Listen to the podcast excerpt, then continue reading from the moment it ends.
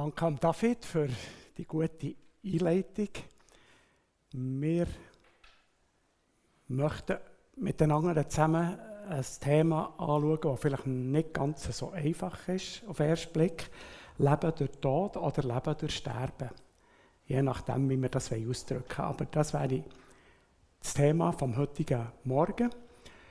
Und ihr habt, habt ihr auch schon einmal müssen etwas fortgehen weil ihr etwas Neues habt angeschafft. Oder macht ihr das nicht so? Tut ihr einfach das wieder ein bisschen auf die Seite und behaltet es, kauft etwas Neues und irgendwann ist das auch wieder alt und dann tut ihr das abhalten. Nein, wenn ihr etwas Neues anschaffen wollt, müsst ihr früher oder später etwas Altes weggehen. Oder wenn etwas kaputt geht, dann muss es fort. Weil dann ist es nicht mehr nützlich und dann tun wir es in der Regel nicht mehr dann. Ich habe schon viele Sachen, die kaputt waren, dann da. Ich dachte, ich könnte vielleicht noch etwas davon nehmen, ein Ersatzteil brauchen oder einen Teil davon brauchen. Und irgendwann, einisch, beim nächsten Zügeln, hat man festgestellt, es spät nur Platz und dann hat man es gleich vorgehört. Also, irgendwann ist etwas Unbrauchbares und dann muss man es ersetzen und dann gibt es wieder etwas Neues. Zu diesem Thema möchte ich euch anhand von vier Bibelstellen ein etwas probieren mitzugeben. Und zwar steigen wir ein mit dem Hosea, Kapitel 10, Vers 12. Dort hier so lesen wir, fängt ganz neu an wie ein Bauer, der ein brachliegendes Feld zum ersten Mal wieder bearbeitet. In anderen Übersetzungen heißt, man soll pflügen. Und wir stellen uns jetzt äh, vielleicht zuerst einmal die Frage, was, was heisst das, wenn ein Feld lang brach wird, liegt? In vergangener Zeit hat man die sogenannte Dreifelderwirtschaft kennt. Das heisst, man hat das Wintergetreide angepflanzt, Sommergetreide und dann war das Feld ein Jahr brach. Gewesen. Und in der Brachzeit ist einfach grün gewachsen, Unkraut und all der Hand, und dann hat man das Vieh geweidet. Aber wenn wir jetzt so uns vorstellen, dass ein Feld lang brach ist, dann ist erstens Unkraut da. Oder vielleicht ist so sonst einfach Gras überwachsen. Und es ist hart. Und wenn wir hier drauf Saatgut ausstreuen, dann wird das mit grosser Wahrscheinlichkeit nicht wirklich Ertrag geben. Vielleicht wächst ein bisschen etwas, aber die Tendenz ist eher, dass überhaupt nichts wächst. Also ist es nicht geeignet, so ein Feld für Aussaat. Der Boden ist hart, mit Unkraut überwachsen. Und jetzt müssen wir den vorbereiten. Das Feld muss gepflügt werden. Und ein Pflug ist eigentlich eine ganz ausgeklügelte Sache. Das Erste, was kommt, das ist so ein, nur so ein kleines Schaberli. Und das tut nichts anderes, als ein Schinteli Herd mit dem Unkraut umlegen und ins Graben tun. Das Zweite sind die Messer. Eins, das unterschnitt, der Boden, und eins, das auf der Seite schnitt. Es schnitt so einen Balken Herd fort. Und dann kommt die. Das wäre übrigens die Ägisse unten und die Zech oben. Und dann kommt die die das ganze Päckchen, das noch bleibt, umkehrt.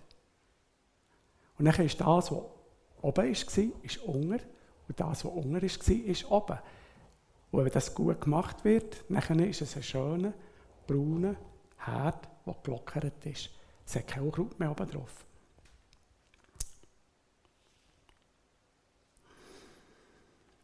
Und somit ist nachher eine Bedingung geschaffen, die man wieder aussäen kann.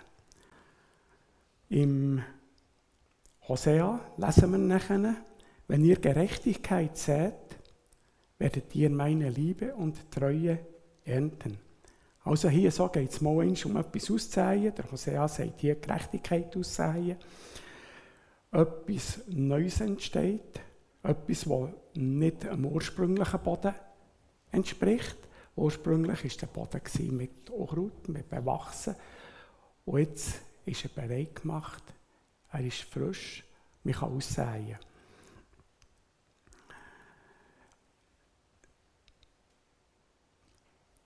In diesem Text geht es so darum, dass wir unser Leben, ich kann das auf unser Leben beziehen, umpflügen. Also das Unkraut, all das, all unsere Schuld, all das, was nicht gut ist in unserem Leben, das muss untergepflügt werden, das muss vernichtet werden. Vorher können wir nicht etwas Neues entstehen Und wir lesen hier so von Gerechtigkeit, Liebe und Treue. Gerechtigkeit, Liebe und Treue ist etwas, was wir Menschen uns sehnlichst wünschen. Jeder Mensch möchte Gerechtigkeit, Liebe und Treue. Und wenn jemand Ungerechtigkeit erlebt, wenn wir Ungerechtigkeit haben erlebt, das kann uns sehr, sehr, sehr belasten. Da können wir, können wir schlaflose Nächte haben können, können uns extrem aufregen. Aber eine Ungerechtigkeit oder Liebe, muss ich schauen. Mal, Liebe. Liebe brauchen wir auch. Wenn uns jemand die Liebe entzieht, dann, dann sind wir auch wie belastet. Das macht uns unglücklich. Oder Treue. Auch das, wenn wir Untreue erleben, dann sind wir sehr belastet. Also, Gerechtigkeit, Liebe und Treue sind Grundbedürfnisse, die wir Menschen haben. Und der Hosea sagt, dass das nachher auf so einem Boden kann aus, ausgesät werden kann. Dass das auf diesen Boden kann ausgesät werden kann, der bearbeitet ist, der zweckgemacht ist, der bereit ist, etwas aufzunehmen.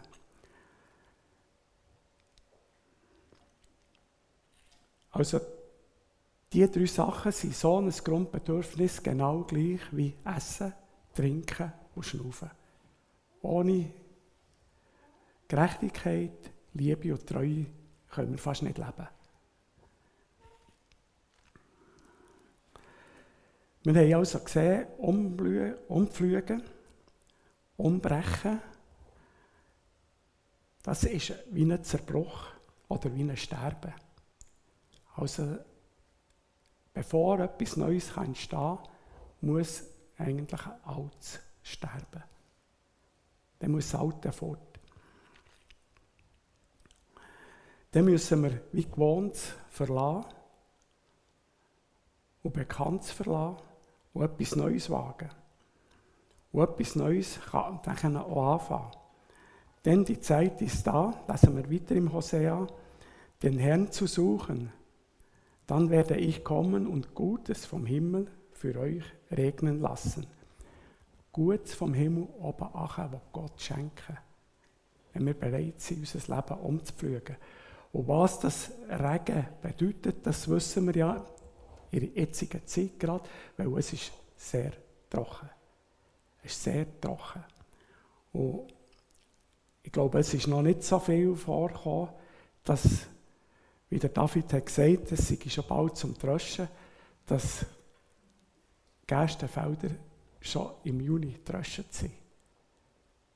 Ich stelle kein einziges mehr fest in der Umgebung, wo noch nicht getröscht ist. Aber, wie die Bauern sagen, ist auch der Ertrag nicht gerade sehr gut, weil es einfach sehr trocken war. Und wenn es nicht regnet, werden wir im nächsten, bei der nächsten Kultur, im Weizen, ungefähr das Gleiche erleben. Darum sind die Felder auch schon wieder braun. Also Regen ist wichtig. Regen ist wichtig und dass Gott das Gute vom Himmel oben Leben kommen. Das ist etwas ganz Wichtiges. Aber es muss mit einem Umbruch, es muss mit Tod anfangen. Das führt uns nachher zum, zu einer nächsten Stelle, nämlich Jesus selber sagt in Markus Kapitel 4, der ganze Abschnitt ist von 3 bis 9, aber wir werden nicht gerade ganz auslesen. Ein Bauer ging aufs Feld, um Getreide zu säen. Saatgut auszustreuen, das ist auf den ersten Blick ein Verlustgeschäft.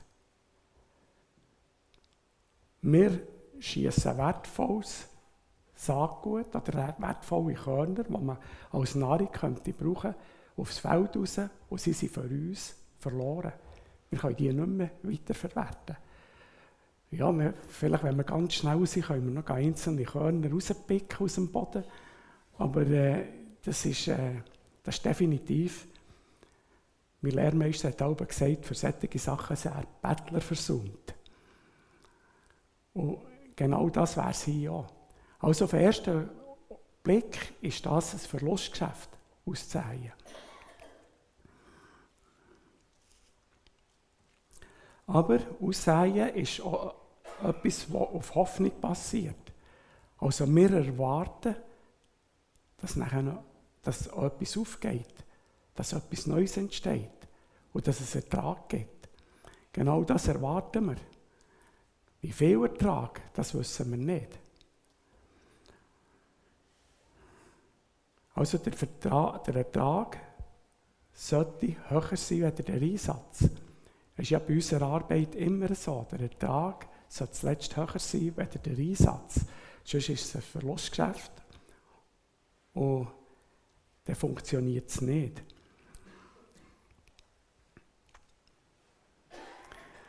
Aber auch hier, in dem Gleichnis, das Jesus erzählt, ich möchte euch nicht das Ganze vorlesen, ist es so, dass der Boden muss vorbereitet sein muss.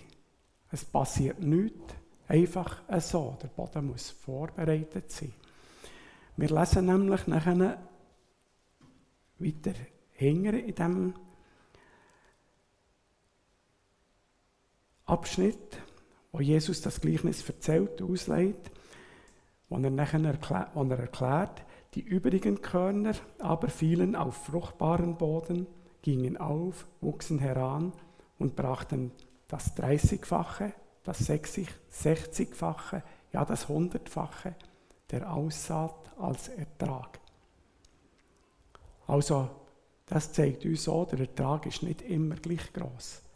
Das 30-fache, das heisst, wir müssen ein Teil behalten, für wieder auszuzählen, und zwei Teile können wir brauchen.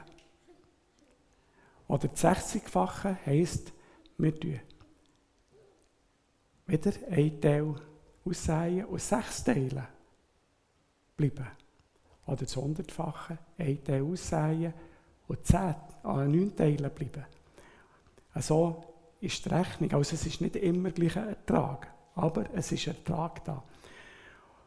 Und Jesus tut auch bei, diesem Gleichnis, wenn er es erklärt, tut er das auch so erklären, dass ein Teil auf fruchtbaren Boden, auf Boden, der umpflügt ist, wo Kraut nicht drauf ist, wo man kann aussäen kann und hier so wächst etwas.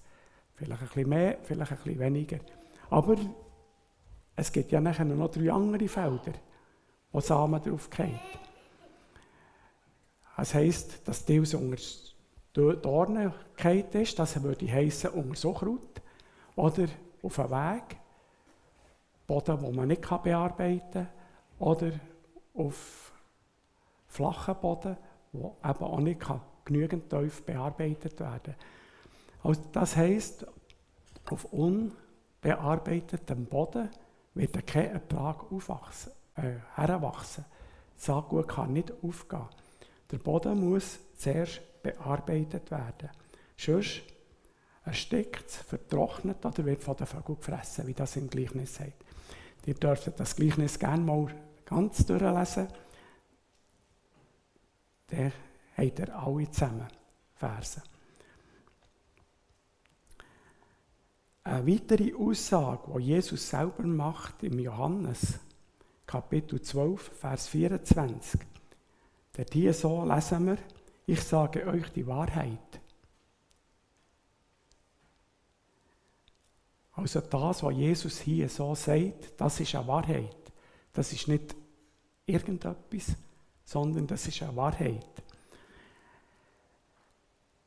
Ein Weizenkorn, das nicht in den Boden kommt, stirbt und bleibt ein einzelnes Korn. In der Erde aber keimt es auf und bringt viel Frucht, obwohl es dabei stirbt. Da hat der David ja schon gesagt, ich sehe noch nichts, das wächst noch nicht. Wir müssen noch ein bisschen Geduld haben. Vielleicht wenn man sich ein bisschen fürchten würde, man vielleicht bis nächsten Sonntag etwas Grünes sehen und vielleicht auch noch nicht. Aber ich denke, es würde irgendwann keimen, aufwachsen. Im Gegensatz zum Markus, zum Stell im Markus, geht es hier so nicht um,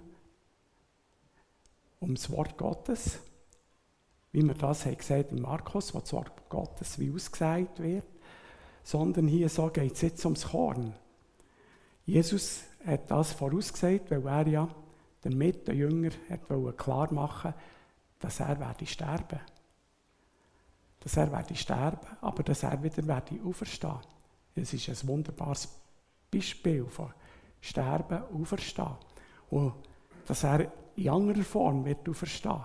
Also der Korn, das Korn und eine Pflanze, das ist nicht, es sieht nicht gleich aus. Und gleich gibt es nachher wieder Korn daraus.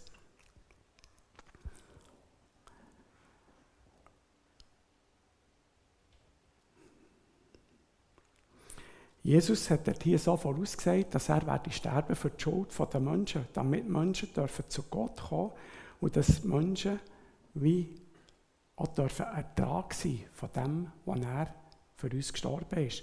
Und das ist eigentlich ein bisschen das Prinzip auch von Gemeindebau, wo Sterben wieder Neues bringt. Und Sterben kann eben auch heissen, dass wir unseren Boden müssen umpflügen müssen. Das heisst sterben, umpflügen. Dass das, was nicht gut ist in uns, dass wir das müssen umpflügen und Jesus bringen, weil er möchte das in die Ordnung gehen. Er möchte uns Vergebung schenken. Er möchte, dass wir bei ihm sind. Jesus, jeder, der in Jesus glaubt, ist eine Frucht von seinem Sterben.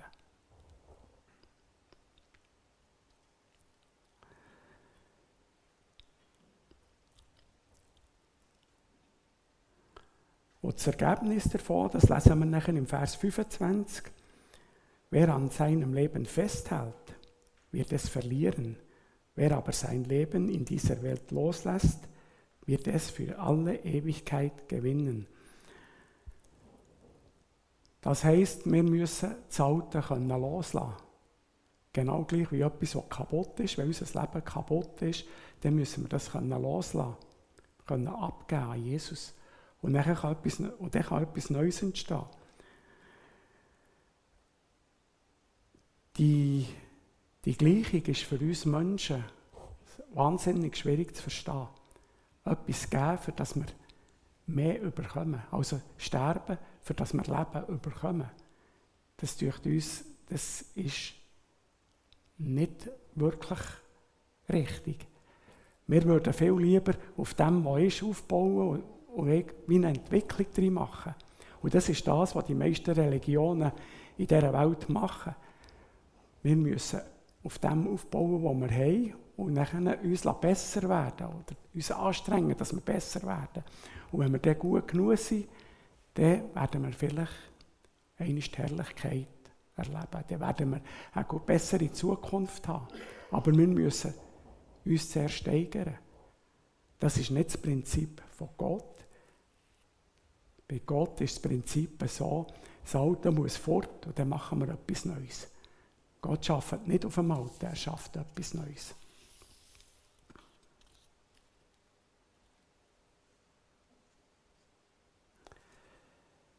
Und im Vers 26, der hier so tut es das zeigen, dass wir einig bei Gott dürfen sein, in seiner Herrlichkeit. Wenn mir dienen will, der soll mir nachfolgen. Wo ich bin, soll, auch, soll er auch sein. Und wer mir dient, den wird mein Vater ehren.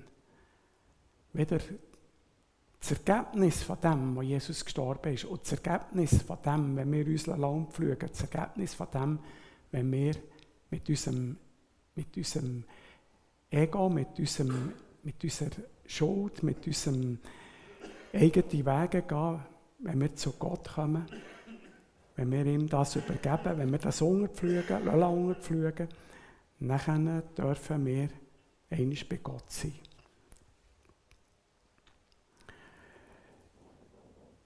Diese drei Stellen, die lassen sich immer auf Jesus, Gott, beziehen, aber auf uns Menschen. Es bedingt, dass wir Menschen äh, können umfliegen können, dass wir Menschen uns eingeben können, können Sachen, können etwas aufgeben oder können etwas weitergeben und dass etwas Neues entstehen kann dass wir wie Saatgut können sein können, das ausgesät wird und etwas Neues entstehen kann. Oder dass wir auch Saatgut können aussehen können, wie das im Gleichnis vom, Gleich, äh, vom Sämann ist. Es ist immer eine doppelte, wie eine doppelte Sicht. Eine von Gott und eine für uns. Und jetzt kommen wir noch zum vierten Punkt. Und zwar lesen wir im Johannes 6, Vers 47 wieder, ich sage euch die Wahrheit. Wer an mich glaubt, der hat das ewige Leben. Nachher Vers 48, ich bin das Brot, das euch dieses Leben gibt. Jetzt geht es ums Brot. Und der hier so ist ein ganz klarer Unterschied. Wir sind nicht Brot. Jesus sagt, ich bin. Jesus ist das Brot. Aber er sagt auch wieder eine Wahrheit. Und es ist nicht irgendeine Wahrheit, es ist eben die wirkliche Wahrheit. Das ist die einzige Wahrheit, die es gibt. Und das tut Jesus in diesen beiden Johannesstellen auch ganz klar vortragen. Ich sage euch die Wahrheit.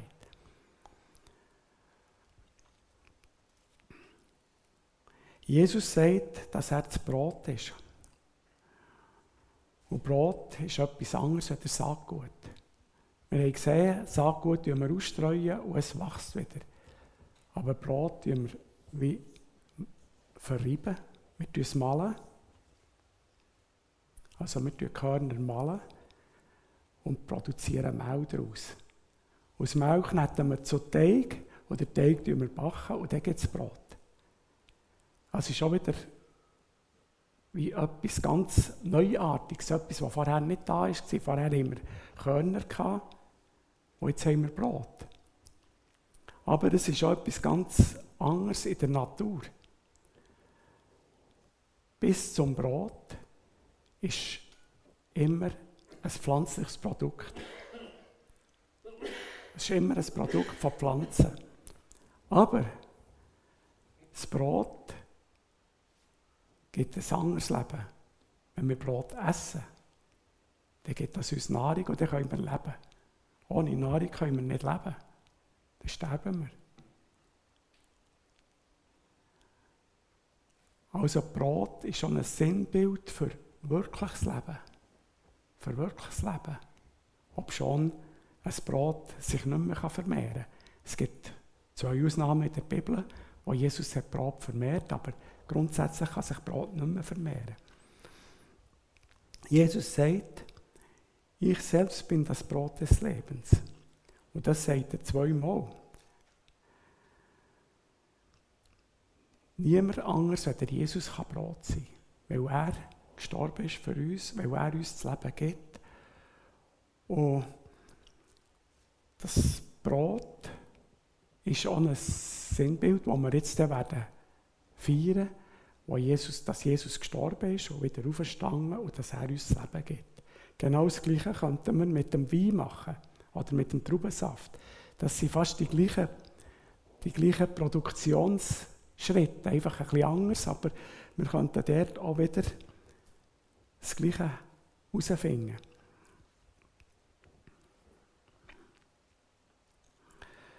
Im Vers 50 lesen wir nachher, aber hier ist das wahre Brot, das Jesus, das vom Himmel herabkommt. Wer davon isst, wird nicht sterben. Ich selbst bin dieses Brot, das von Gott gekommen ist und euch das Leben gibt. Wer von diesem Brot isst, wird ewig, ewig leben. Dieses Brot ist mein Leib, den ich hingegeben, den ich hingeben werde, damit die Menschen leben können. Was heisst jetzt Essen vom Brot? Das heisst aufnehmen. Und Jesus möchte, wenn wir das zulassen, in uns wohnen. Wenn wir ihn aufnehmen, wenn wir ihn einladen, möchte Jesus in uns wohnen und möchte uns neu machen. Er möchte uns erneuern, er möchte, dass wir nicht wie die alten Menschen sind, sondern dass wir ganz neu werden. Innerlich neu. Dass wir zu ihm herkommen können. Und er sagt nachher, dass wir, wenn wir ihn aufgenommen haben, wenn wir das angenommen haben, wenn wir an Jesus glauben, dann werden wir ein ewiges Leben haben, das nie vergeht, das immer bleibt.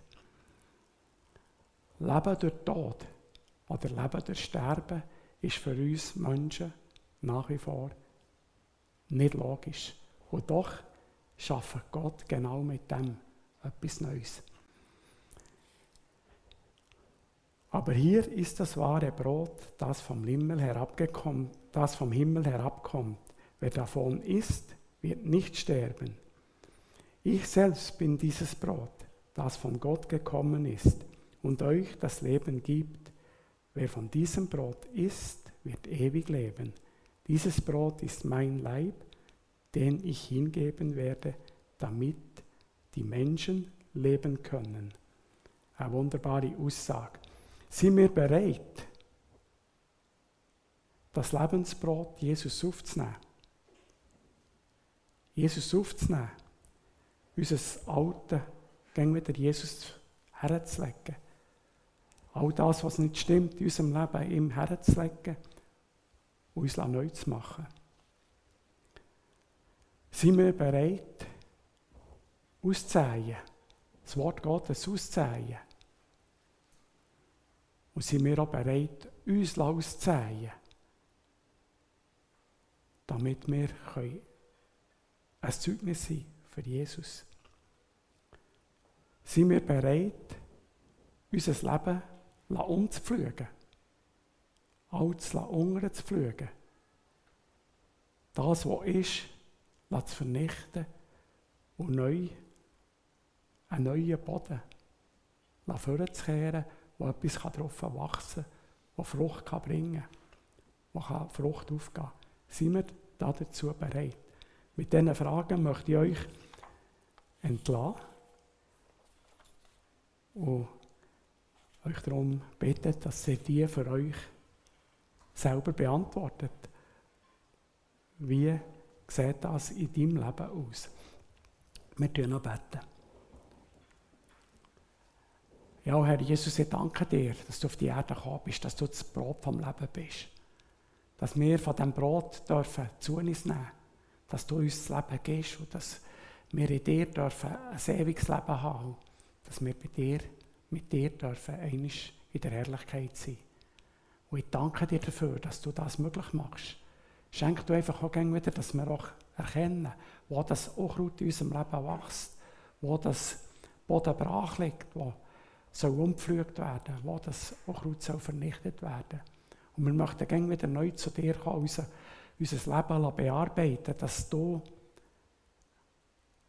kannst dein Wort in uns hineinlegen dass das Frucht bringen kann.